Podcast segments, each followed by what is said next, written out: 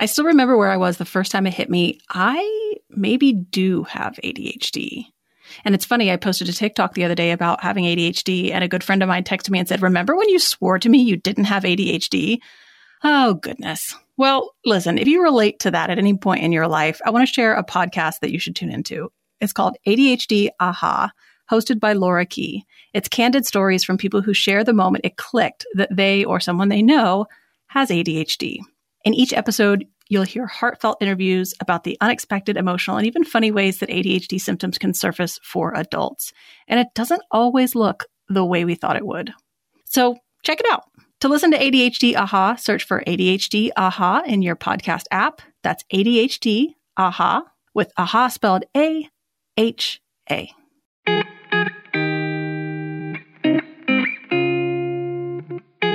Hello, you sentient balls of stardust. This is Struggle Care, the podcast with your host, Casey Davis.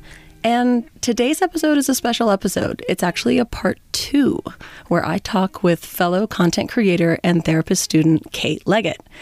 Kate and I got into a bit of a disagreement online, and then we sat down to hash it out together, to have an honest, vulnerable, open conversation. So you don't want to miss part 1.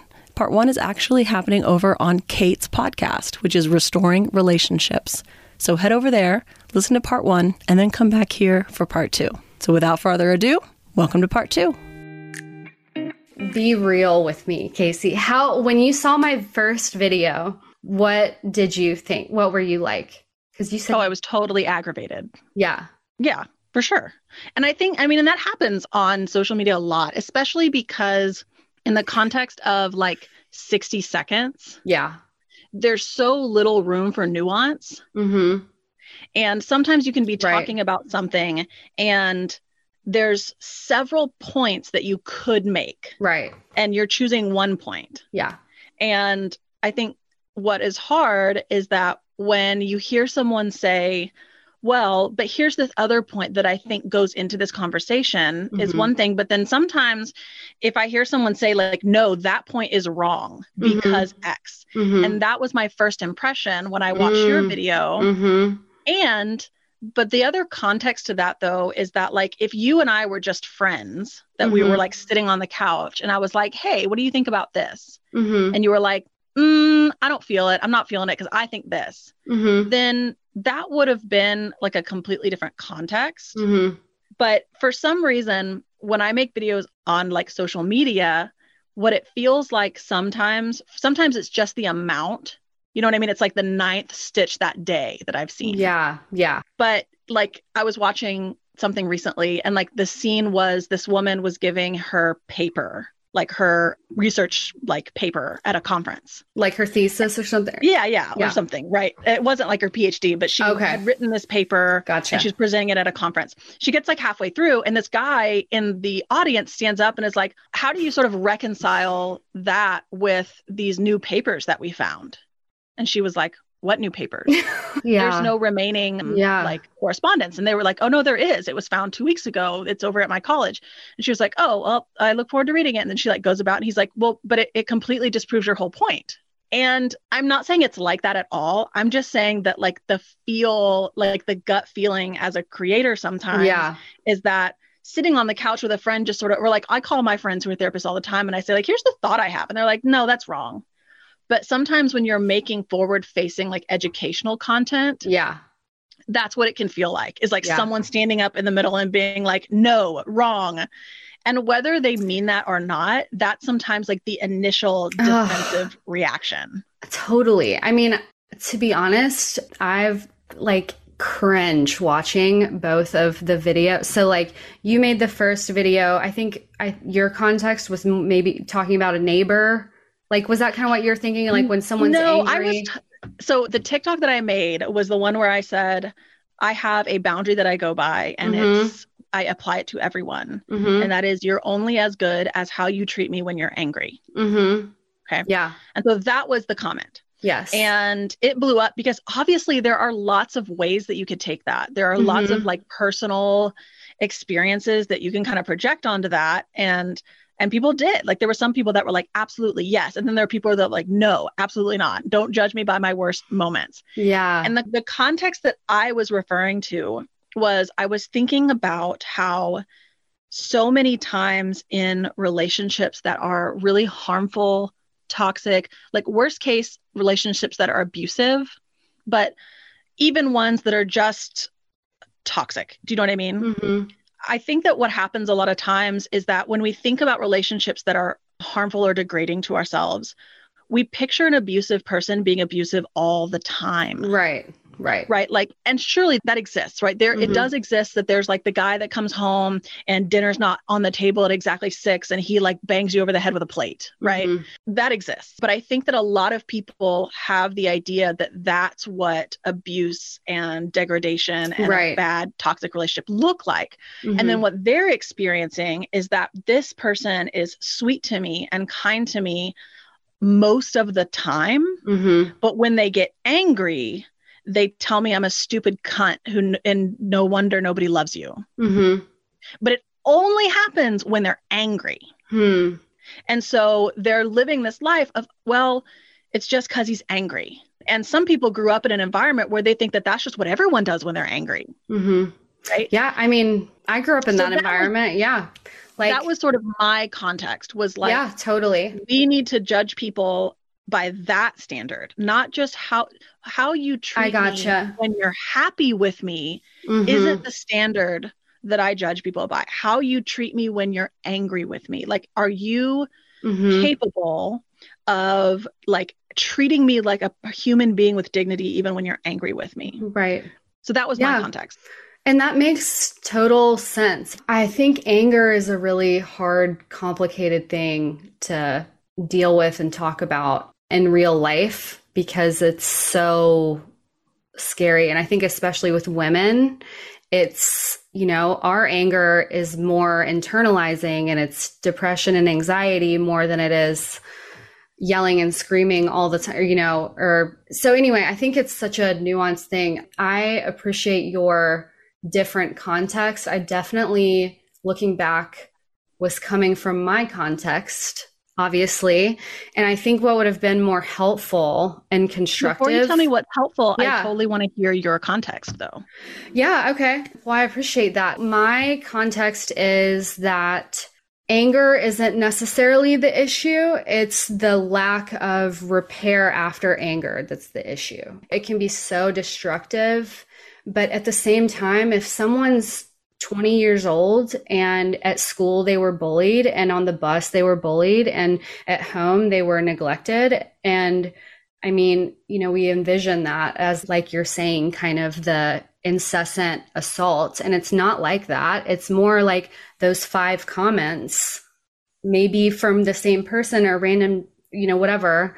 And, you know, I think that's especially now in schools, like kids on social media in high school, like I can't even imagine the language that they're just around. You know, it's kind of, I think of that cruelty as like a second language in a way. You know, if you're smaller, you have to adapt in a way that is effective for you. And a lot of times that's, you know, being the meanest person possible. I mean, I recently read this book by John Ronson. It's, So You've Been Publicly Shamed. And it literally talks about people that have been canceled. It's real stories. It's so good.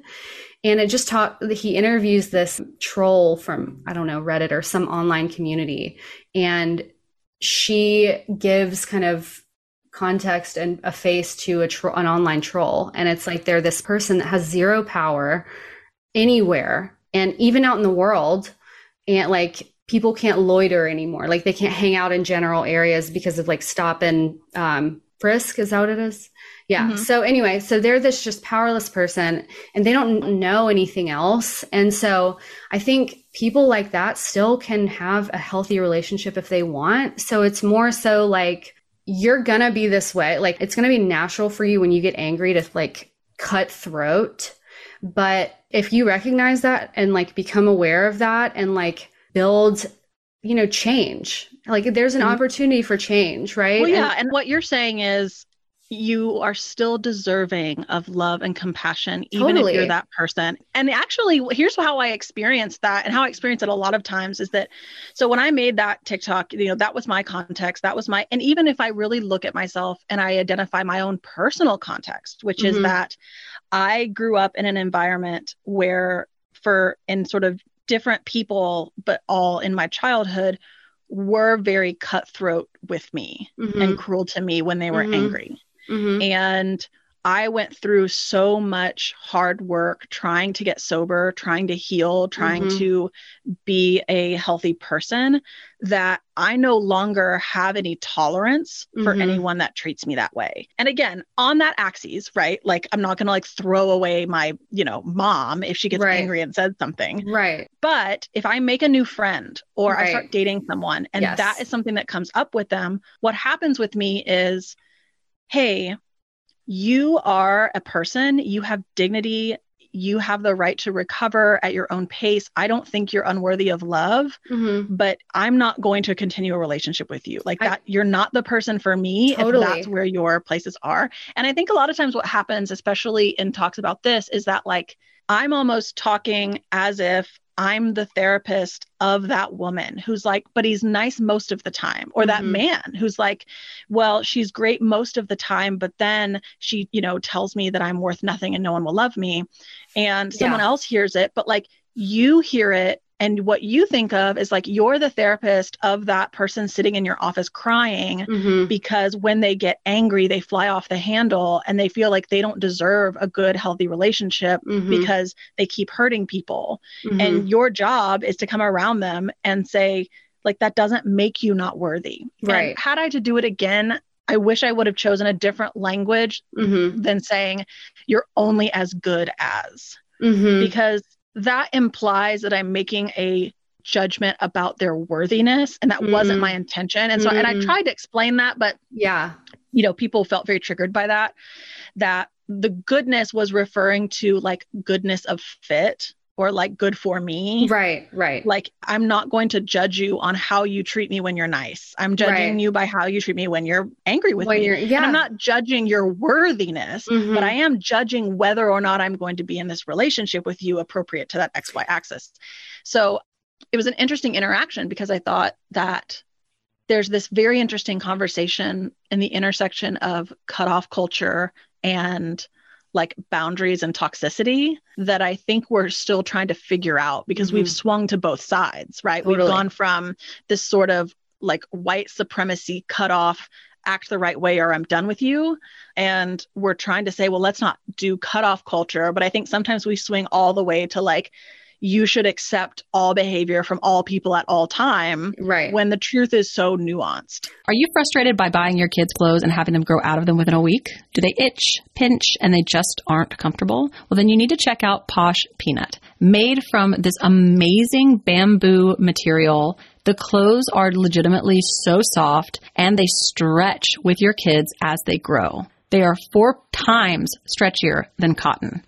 Made to last, loved by parents, and approved by kids. Posh Peanut makes thoughtfully crafted, beautiful and stylish clothing for kids and families designed in-house from beautiful florals to all of your favorite brands such as Hot Wheels, Disney, Hello Kitty, and Barbie. Their pieces are made with that ridiculously soft fabric, and it even stays soft wash after wash after wash. Right now, Posh Peanut is offering our listeners 20% off your first order with promo code STRUGGLE. Go to poshpeanut.com/struggle and use promo code STRUGGLE for 20% off your first order. That's poshpeanut.com/struggle, promo code STRUGGLE. Hey, if you enjoyed my episode on IEPs and you want to listen to more podcast episodes about IEPs, I want to tell you about another podcast you should check out. It's called Understood Explains. This season, the show is hosted by teacher and special education expert Juliana Urtube, and it's all about how to navigate individual education plans, also known as IEPs. You might have heard me talk about IEPs on my episode, and this latest season of Understood Explains covers topics like how to tell if your child needs an IEP,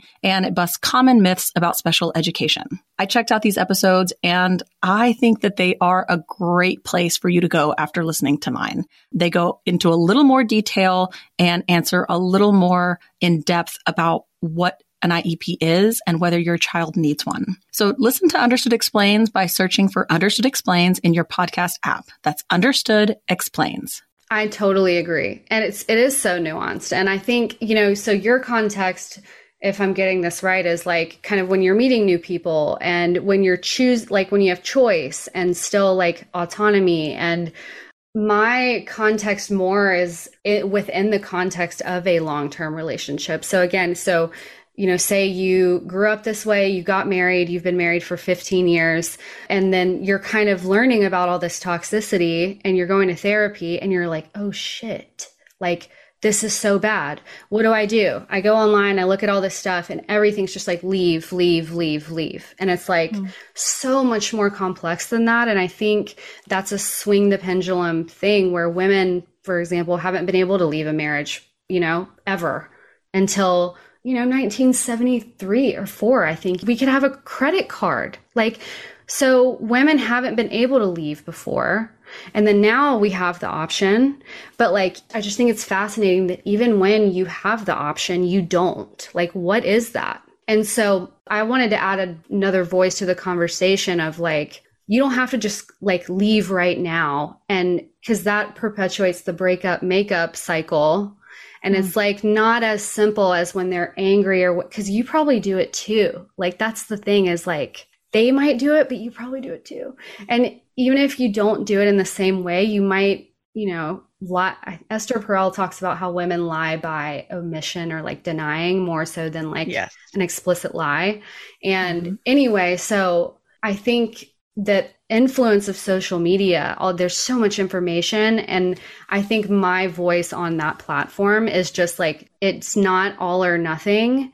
And there is always like, I just believe so much in redemption and restoration of relationships, especially like people aren't disposable. Your life isn't disposable. Like you don't have to leave your kids and your whole, you know, like your whole life to like be healthy and safe. And so I think that's the interesting thing to me about making like mental health or therapy content is that if we had an actual couple in an office, like if you and I were both like tag teaming like therapy and we were both like seeing a couple and we had to decide whether to give the, not necessarily advice, but whether or not we think, hey, we should encourage this person to break this relationship off, or we should encourage this person to not just, you know, toss away something. I bet you 99.9% of the time, you and I would actually agree on which of those things to say based on one specific individual when we could see all of the different variables,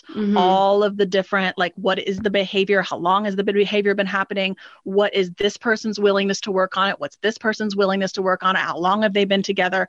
Like, I bet you we would agree because there'd be times when we would be like, ooh, considering it's that type of violent behavior, or it's been that consistent of toxic behavior that this person doesn't seem to want to change, that he, you know, the gaslight, whatever, like we'd be like, you're better than this, babe. Or we'd be like, no, you know what? Like you guys are both healing. Like you don't need to throw away a 15-year marriage because you're both coming like, but when you're making content for the masses, it gets really tricky to communicate in a way that has enough nuance that that truism like holds truth for people. Does that make sense? Yeah. And I think what I'm getting is like when the relationship is there, like when you and I are in the room with these people, we've spent time, like so much time with them, we've really gotten to know them. That's when as people, we can kind of have it's like see it for what it is. Whereas online, there's no relationship. And so everyone's coming from all their different experiences and it's just like a mess. And yeah, I think my favorite thing I've learned in school is like, you know, the highest like factor that determines a positive client outcome is the quality of the therapeutic relationship. Like it's not the technique, it's not the research, it's not the treatment. It's like, it's literally the quality of the relationship. And that's totally missing on social media, like especially with creators and audiences. And so I think it's really powerful that we can connect in this way and kind of, I mean, I definitely like feel badly about how I communicated my context. And I think I could have added a lot of, I think I could have given a lot of like, I don't know, cushioned it a lot more and like seen you and validated your point while also making mine. I think that I chose the approach that was like mine over yours. And I think that just, that's not as helpful and not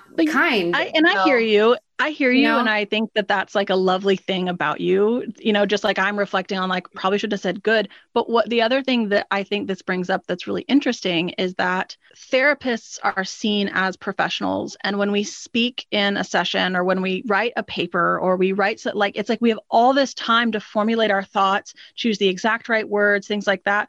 But on social media, particularly on TikTok, where there's kind of a discourse happening, even though I always attempt to be intentional, it's hard to feel like you get graded on every single word being the exact right word, every single intonation and every single, and you're like, okay, maybe, you know, and then you end up kind of defending everyone and going, well, it's an information super highway. So like to see a video and go, wait, I have some input, and then go on there and give your input. Like we should also have a little more grace for each other. Yeah. On, you know, okay, here's this feeling of defensiveness I'm having, but how can I use my own tools of regulation to sort of breathe through that, let that sit, and then make sure that when I'm actually engaging with that person, I'm not sort of like shots fired, like unless someone's obviously come at me and being rude. But yeah, because I mean, it's the same thing happened to me with people are like, good. I can't believe you said good. You shouldn't have said good. And I'm like, okay, well, I didn't mean it in that context. And then people are like, yeah, but you should have known your audience. You should have known we would take that. And they're like, yeah, maybe you're right. But also like, it's like, it's okay. I was just like it's firing off the hip, right? Yeah. Like, not most things I say on TikTok are not some long scripted going through. I mean, listen, when I wrote my book, the amount of edits back and forth, and then it went to a sensitivity reader, right? Someone that I paid to read it from a different point of view, making sure, and I changed words, singular words in my book, because of the impact they might have on people.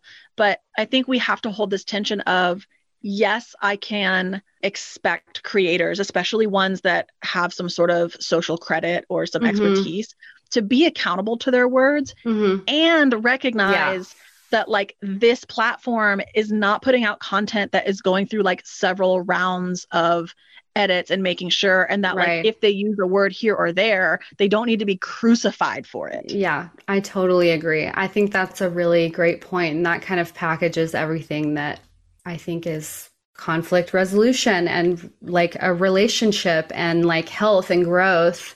And I mean, because we're doing like when you're doing TikToks at 3 to 4 a day, you're just like, it's like, oh, I'm just going about my day. I have this thought, I'm going to post it, and then it's okay, you know? And I see that same thing that you talk about with like relationship, like cutoff versus. So, and I think another great example of that though, is when it comes to division of labor. So there has been such an issue with women shouldering the whole division of labor and men putting that upon them, and men not caring about that, and men being unwilling to step to the plate and redistribute, that the pendulum has swung all the way over, where if someone makes a TikTok about how like they're frustrated that they're doing too much around the house, the comments are like, leave him, kick him to the curb, leave him. And here's the thing. That's always like so funny to me. Right. And so I think in that is that same nuance that we're talking about, where sometimes I see someone say something where it's like, no matter the context, that's not okay. And I wish that that woman could find a way to not put up with that. However, this is where I am like you, where I'm like, okay, guys, like this is a systemic issue, and there are good men and loving fathers and loving husbands that are really operating under what I call dad and male privilege. And they don't see it. They don't know what they don't know. They don't know what they don't know. They don't see it. And like, we don't need to throw away the whole relationship. Like it's a marriage. They don't see it. Like they need to, like, exactly. Like give them the chance to go through a process of unpacking this huge piece of systemic privilege.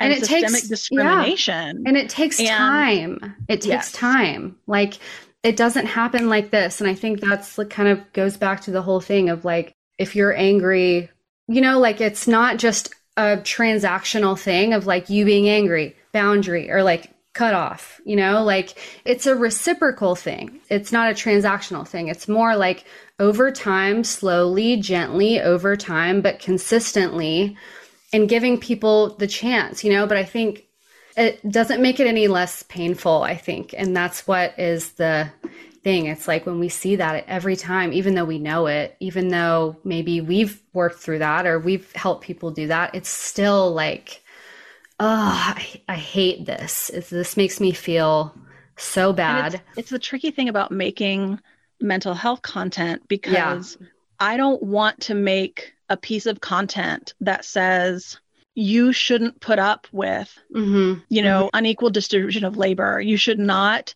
you know, live your life being like in this position of never getting to have your own identity, never getting to have your life with someone who refuses to take, like, I don't want to make that content. And then someone who is married to a good man that doesn't see it goes, okay, that's what Casey Davis said. I'm done with you.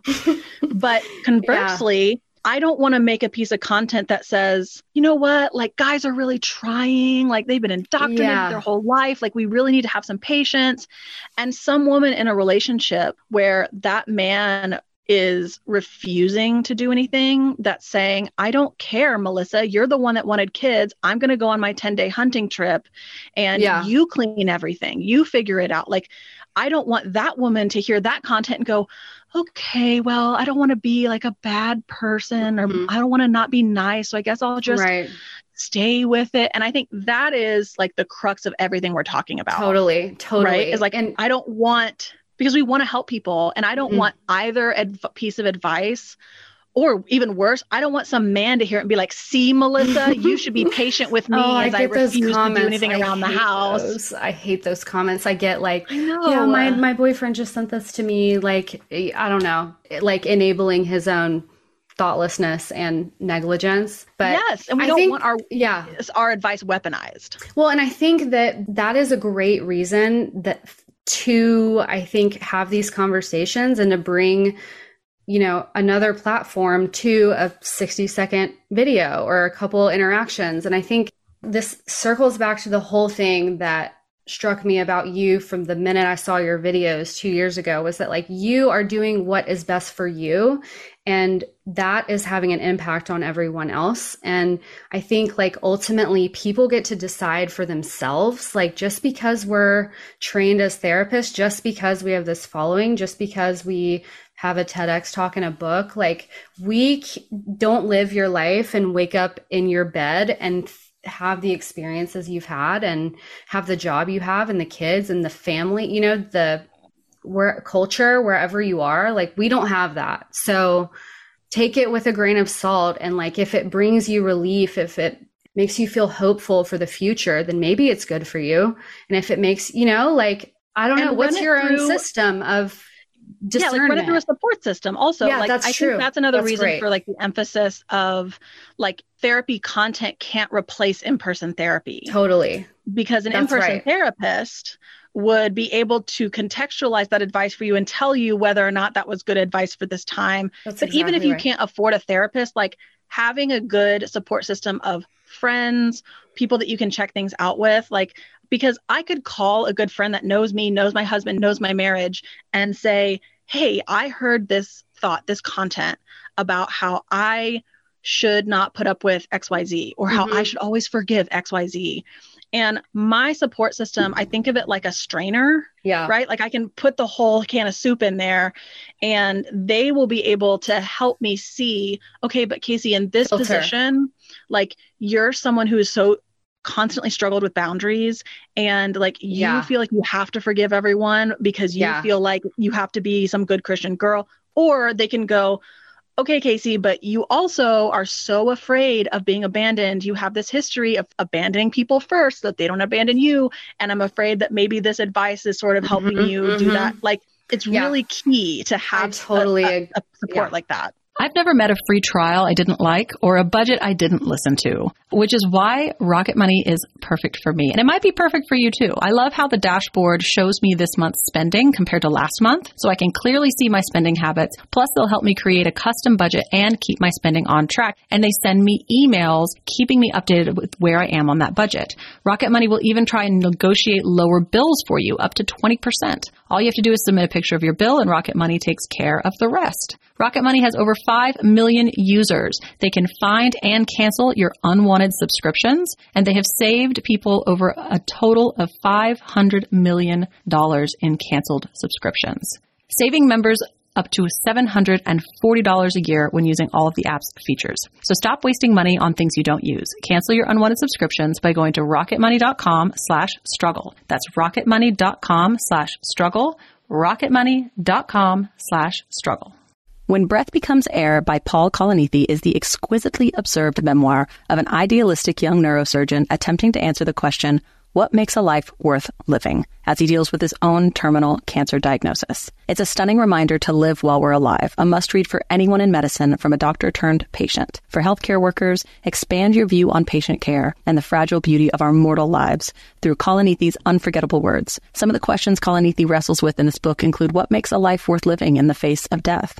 What do you do when the future flattens out into a perpetual present? When the future no longer is a ladder towards your goals in life? What does it mean when you have a child to nurture a new life as another fades away? When Breath Becomes Air is a #1 New York Times bestseller, Pulitzer Prize finalist, and was named one of the best books of the year by the New York Times Book Review, People, NPR, The Washington Post, Slate, and more. When Breath Becomes Air is available wherever books are sold. Learn more at prh.com/breath. I love that. I think that is ideal. And I think people that do have the support also have, that's, you're very lucky, but it takes time to build, and it's the most important thing ever. Like, when I got married is when I kind of realized the value of my girlfriends. I was like, everyone matters. This isn't like the one person that's going to do everything. Like, it's a system, like you said. And I think that's where social media can fall short, as these parasocial relationships that aren't real relationships, where people know you intimately as an individual, and they just know your online persona. And I think I love that. I think that's the biggest point, that people matter. People aren't disposable. Relationships are real. And that's, like, my opinion is, like, they're the hardest thing, but it's the bravest thing to face your shit in a relationship and, like, grow from the inside out in a way. So, and I think when we say people, I love that, just like boiling it down to, people are not disposable, because I feel like that speaks to both truths that, like, you and I kind of feel passionate about, which is, on the one hand, like, people are not disposable. And so, like, they don't deserve to be thrown away over one mistake. Even people with extremely ingrained patterns of sort of maybe reactive abuse or borderline personality disorder or PTSD that are having trouble regulating in the midst of overwhelming feelings. And sometimes that comes out as being mean. They don't deserve to be thrown away just because they, like, we don't choose how abuse shapes our reactions. And for some of us, abuse makes us curl in and become a doormat and say, yes, okay, no matter what. And for others of us, abuse makes us puff up and get big and reactive and go, I will hurt you before you hurt me. And it's not like one of those doesn't make you a better person or a more worthy person of being in a relationship. And you're not disposable. You deserve somebody who will love you and work through that with you. And keyword. It's also true that you are not disposable. And so if the person you are in relationship with, regardless of how genuine their struggle is, continues to engage in behavior that demeans you and belittles you and makes you feel disposable, you don't have to decide that that person's not worthy of love to decide that you don't want to be in that relationship. Yeah, it doesn't work for you. Like, you're not benefiting, you're not growing, you're not learning. It's not changing. I think that's, like, the key is, like, it's not changing no matter what happens. And changing like long-term, not right. just, oh, tomorrow they're sorry, right? Right, like, right. The transactional thing, like it's like a heart thing. Yeah. It's deeper. It's not just behavior. It's an attitude. And yeah, I love that. This and sometimes so we need that support to help us figure out what side of that. How do I balance that? How do I balance the fact that I am a person who deserves love and community and respect, and that other person is too. So like, how do we navigate that? Because it's not true that like one of us deserves to be abused just because this person deserves to not be alone. But it's also true that this person doesn't deserve to be thrown away just because they struggle in a certain way. And so how do we help people navigate relationships where they are both worthy of love and respect and dignity? And sometimes that will mean they stay together and reconcile the relationship. And sometimes it means that they decide to discontinue that relationship in order to preserve both their own dignity and the dignity of the other. Totally. And sometimes it's more nuanced where they just need a break and they need to move out and they need to get different jobs where they're not working together and separate, but not in an existential way. And that's there's parts of it. But I think this has just been such an enriching conversation. You're so intelligent and see things. And I think your platform is really, I don't know, I just think this will have a huge impact, hopefully. Thank you. It reminds me of sometimes when I'm talking to people that are married and they're trying to like, quote unquote, set boundaries, but the only like boundary they know to set is like, if you don't fill in the blank, I'm going to leave. But they're not actually like ready to leave. They don't want to leave. They don't want to do that, but they're so frustrated because they can't get their partner to like make some necessary changes. And so they come and they're like, okay, so do I stay or do I leave? And it reminds me of what you said, where it's like, that's such black and white thinking. Yeah. Right. Like those are the only two choices and I need to make them now. And I'm such a fan of reminding people that there's so much gray area in between, including, you know, okay, like let's separate. Let's live in different places for a while. And you could live in different places and not be in relationship, but stay married. You can live in different places and remain monogamous, but not see each other. You could remain living in different places and date each other. Yeah. And, you know, I think of, going back to how you said people setting boundaries, it's kind of more on someone else's behavior than it is around your own well-being. So I like to think of it as like, okay, when you do this, it makes me, I get really angry. And when you continue to do it, I get angrier and angrier, especially when I'm telling you to stop doing it, it doesn't change. And for myself, I don't like myself when I get that angry. I don't like feeling that out of control.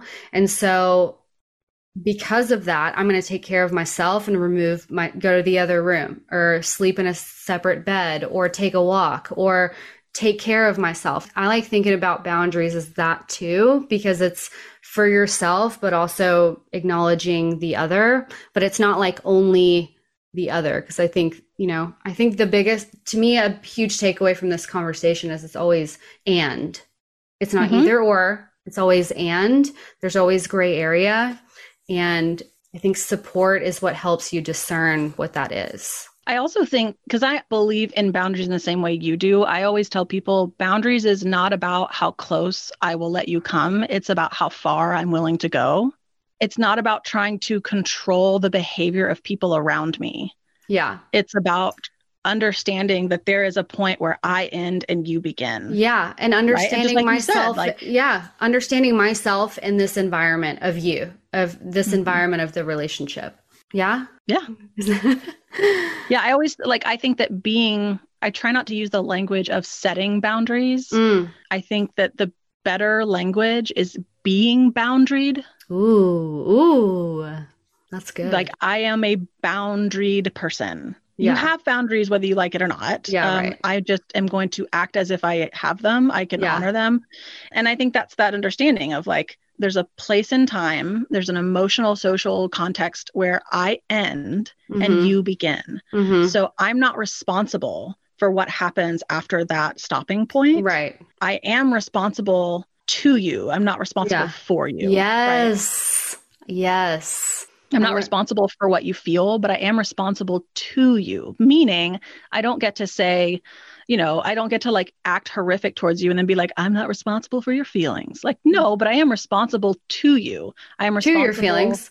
Yeah. Yeah. I'm responsible to, you know, how I treat you and my own behavior. Yeah. Right. And I think, and there are limits to my responsibility also. Like, that's what you're saying, not for, but to.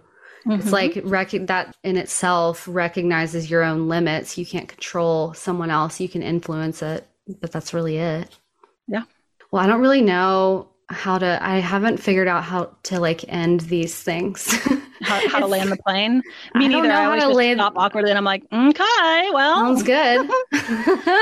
Well, I can say that this has been a really cool conversation. This is like one of my favorite things to talk about is that sort of nuance between sort of this weird place we find ourselves in of making mental health content, knowing everything is super nuanced and dealing with how we contextualize that and how we intersect with other people who may be contextualizing it differently for different and very valid reasons. Yeah. And giving ourselves grace in the process of figuring it out in this like ever evolving, ever changing, like social media landscape. But yeah, it was really, I feel like I'm going to be processing this conversation for days. It was so rich with perspective and information. And yeah, I think most of all, I appreciate like just the opportunity to, I don't know, connect over our similarities and our differences in perspective and, you know, respectful, fun, engaging way. So thanks so much, Casey. Thank you.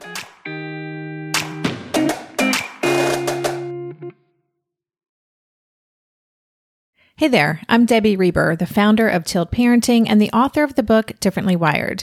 The mission of Tilt is to change the way neurodivergence, whether that's having a learning disability, having ADHD, being gifted, autistic, or some combination of all of the above, is perceived and experienced so differently wired kids and the parents like us raising them can truly thrive.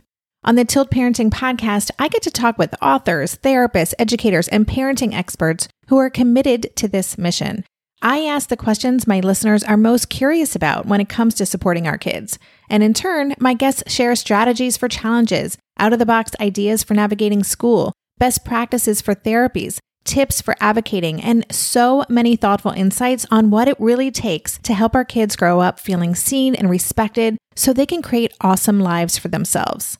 I know that raising a differently wired kid can feel overwhelming and isolating, but I promise you, you are not alone, and it can feel so much better.